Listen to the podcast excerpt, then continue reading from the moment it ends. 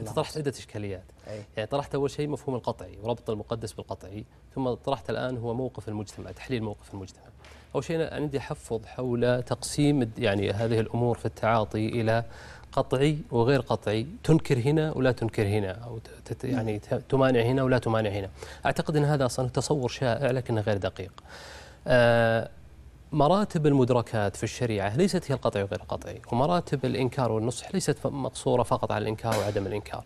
مراتب المدركات في الشريعة أكبر من ذلك بكثير موضوع أعمق وأوسع وأكثر تفاصيل أكثر غزارة. وفي يعني وهذا يدل على دقة الشريعة في التعامل مع المواقف والعلوم. فمراتب المدركات الشريعة فيها أكبر ما هو ذلك منها ما هو معلوم من الدين بالضرورة هذا فوق القطعي. ومنها ما هو دون ذلك اللي هو القطعي ويعني وتفاوت القطعي في قطعية الثبوت وقطعية الدلالة يعني قطعي الورود مثلا في الطريق العلم وقطعية الدلالة يعني في المعاني.